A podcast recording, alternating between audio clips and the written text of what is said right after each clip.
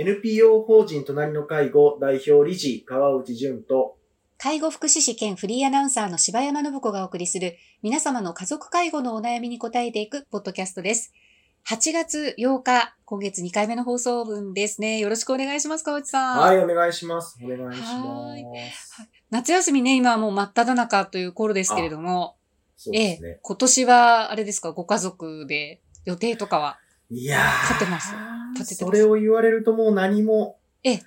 ごめんなさいね。グーの音も出ないっていう、そういうこと言うんですかね。あ、あの、もう、ご、ごめんなさいとしか言えない、この、今日この頃。まあ、あの、う んとにかく。忙しいお父さんで。いやいや、まあね、それがいいんだか悪いんだか。うーんまあ、それにか、勝手に私が今言い訳をすると、いや、はい。自分、自分の子供の時だって、うん。夏に、ね、あの、どこかにそんなにたくさん連れてってもらったっていう思い出が私にどれだけあるかというと、うん。っていうのは、あの、完全に人のせいにしてるわけですけど、えっと、まあ、あの、しょうがないんですよね。あの、自分の家も、あの、ええ。介護の会社だった、自営業だったわけですから、うん。まあ、この夏になれば、うん。ね、あの、訪問入浴のはい。事業が主な事業だったので、ええ。もうお風呂を待ってる方がたくさんいらっしゃるんですよ。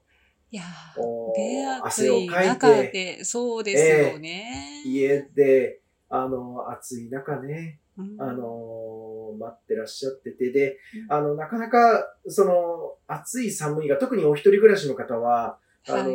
ご高齢の方ってこう、体温調整や、体、その、えっ、と、気温の上下を感じづらいところもあって、だからそうですよもうね、ご訪問すると真っ赤な顔して、ええ。お布団かぶられてですよ。ええええね、あの、こもり熱でもえらいことになってて、もうとにかく、あの、クーリングだってはい。もうお風呂の前に。そうですって言いながら、あの、大丈夫ですか？暑くないんですか？って暑いんかね、今日は？って言ってくださって、いやいや、暑いですよ。って言ってですね。まあね、なかなかもったいないからって言ってクーラー使わんかったりですね。ええうーん、だから、なんかね、そういうことが、まあね、今、その当時のことを思い出すと、はい。あの、まあね、急に、えーご高齢の方のこの夏の心配が急にわっと吹いてくるわけですけど、だから、そういうことばっかり考えてると、ええ 家族での、あの、どっか遊びに行きましょうみたいなことが、頭からどっか抜けちゃうっていうのは、うん。あの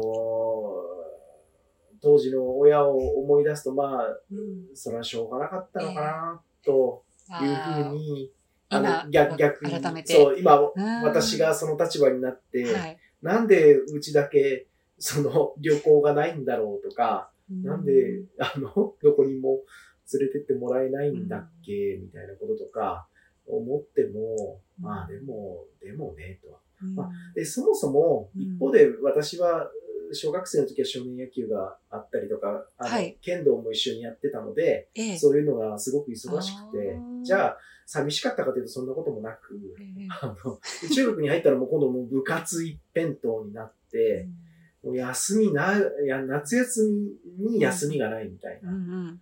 部活動だったりしてたので、まあ、あんまり、そんな、なんか、うん。うなんでっていう思いまではしてないんですまあ、けど。自分でね、やっぱり熱中したいこととかね、そういうことを打ち込めるっていうのも。はい。うん、でまあ。プールとか結構ね、行ってらっしゃるとか前言っあなん、かあはいはい。えーあの、子供と一緒にプールにね、うん。それは行かしていただいてて、もう、だから一年中、あの、子供がプールが好きなので、え一年中プールに行ってうん。いるので、ええ。はい。まあ、そうですね、夏休みはプールにいろんな、あの、いつも行くプールじゃなくて、ええ少し足を伸ばしたようなところにも行って、あの、このコロナで数年は、えっと、特に、えー野外プールが、そうねです、よ。あの、クローズしてたりとかしてたので、まあね、感染状況を見ながらですけど、けどね。ええうんそういったところにまた、あの、連れ、久しぶりに連れて行ったりとか本当。ですよね。か海水浴とかもね、今年はまあ、海の家とかも復活してとか、そうですね。ちょっとねね。なってきてますもんね。はい、なんかそういうのを、うん。まあ、日帰りですけど、あの、連れてってあげうん。られたらいいかなと思いながら、まあ、ね、あの、はい。無理、無理せずできるといいなと。あの、こちらが、いやーあの、結構プールって、こ、こちらの体力を奪うので、あの、奪うって言い方はいいかどうかですけど、相当疲れるので、あの、本当に、あの、私が先に、あの、水に浮い浮いてしまってるみたいな状況はないように、あの、監視員さんに助けられるみたいなことはないようにしたいなと思いますけどね。はい。頑張ります。いやーはい。はい。ね。少しでも夏、私もあ全然各有そんなに予定も立ってないんですけど、はいはいこれはちょっとカラオケに行きましたね、子供と。ええカラオケ、カラオケカラオケ。久しぶりに行きまししたね。た。あ、そうですうか。ん。そうですか。いやーいや、もうね、歌ってあんなに、もう結構子供、なん子供じゃない、あの、高校生の頃とかだいぶ言ってたんですけど、なんか歌おうとすると、あれ、何の曲だったっけ？タイトルが出てこないっていう。あー、そういえば、あの、高校す、高校生の時は私ほとんど行ってないんですけど、大学生の時はうん、相当行ってると記憶していますあ。そうですか。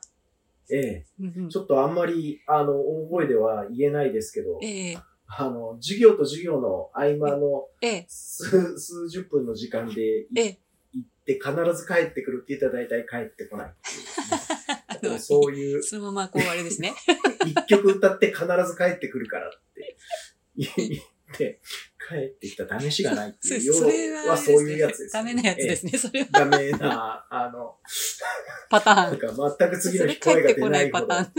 そうですね。全く声が出ないほど歌ったくせに一曲で帰ってこれるわけないでしょっていう。そういうのは何度かありましたね。はい、ええ懐かしい気になりいやました。ーやっぱりね、カラオケは今もみんな好きですねって思って。そうですよね。えーそうですね。まあそういうのがだんだん復活してきてよかったです、うん、よかったですよね。うんははいい。さてさて、あの、今回なんですけれども、えーええ川内さんがえー読売新聞のネット記事から、あの、選んでくださった、えー内容ということで、はい障害児の施設で身体拘束が常態化していたというえニュースですね。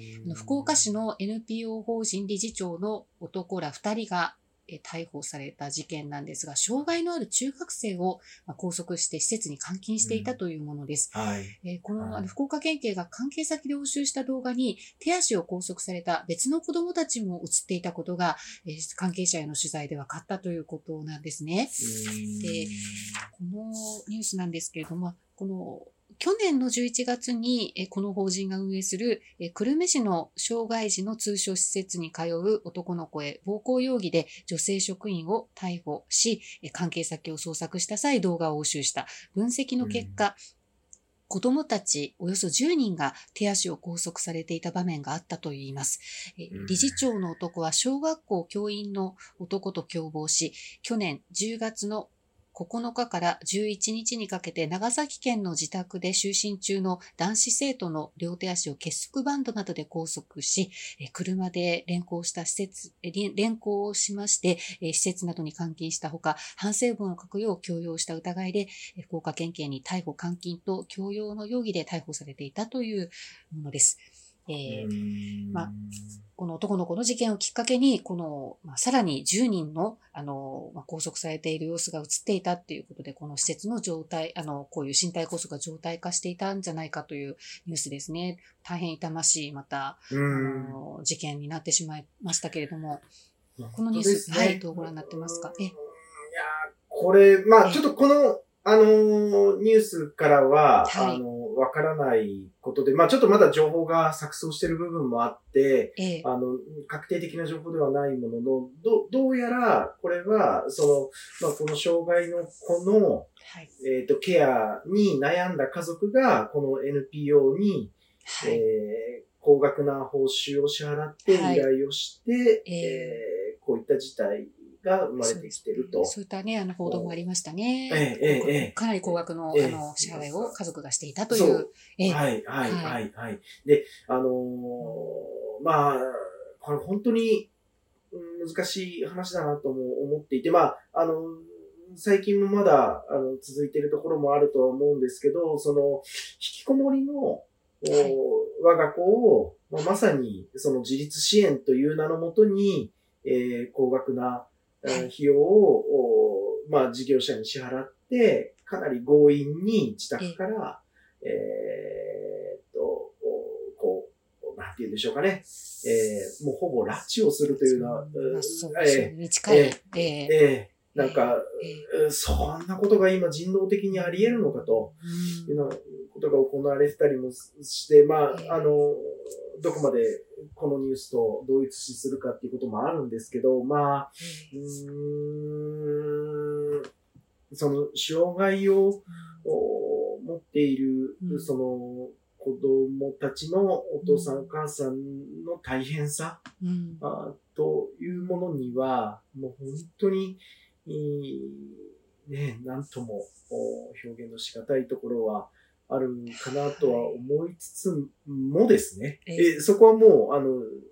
うんもう言葉にできないところもたくさんあるなと思いつつええが、しかし、そのえ辛さ悲しみに、こういった形で、こう、事業にしてしまっている方々がいるとい。うことに、んなんとも悲しさがあるな、というのと、でも、改めて私たちの社会の中では、ここまで、えーその、ケアをしている家族を追い込んでいくような無関心さですかね。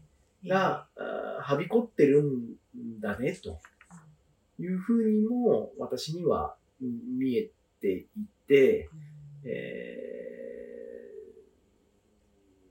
何かそういったこう社会的な構造というか、ありようがこういった、あのー事件につながっているんだなと思っていて、いや、当然にこの法人を、またはそれと共謀をししている、えーまあ、小学校の教員の男性にも、うんいろんな、えー法的なし、えーまあ、処罰というものがはい。必要だということは、まあ、それはそうだと思うんですけど、そこを断罪していくということは、まあまあ、あの、当然に、えー必要ではあるんですが、ええ果たしてそれだけで足りてるんですかと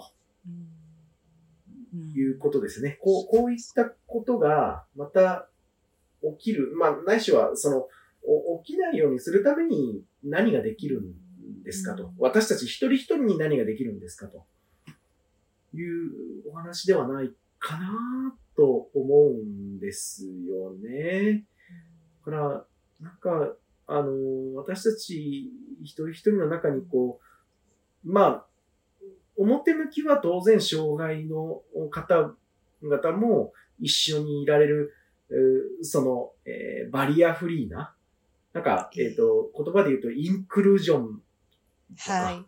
はい。っていうね、えーそういう教育が、インクルージョンな教育があったり、まあ強制とかっていう。強制社会とかって言うけれどもええ、でも、本当に私たちの気持ちってそこまで、こう、余裕がありますかとか、あの、自分が日々生きていくだけで、実は精一杯ではないですかとか、ええうん、なんか、いや、これは私自身の反省も含めてですね、えーあの、福祉の仕事をしているくせにと言われたらもうそれまでですけど、でもやっぱり、どこかで、えー差別してしまっている、ううその気持ちがあるんだとするすると、うん、何か日々うん少しでもできることがあったんじゃないかなっていうふうに思う、あの、そんな反省としてこう、この事件を捉えられると、まあなんか、あの、ば漠然とした、漠とした話し方であれなんですけど、いや、ただ何か、あの、悪いものを排除してうん。いっただけで、この事件を終わらせて本当にいいんでしょうかうん。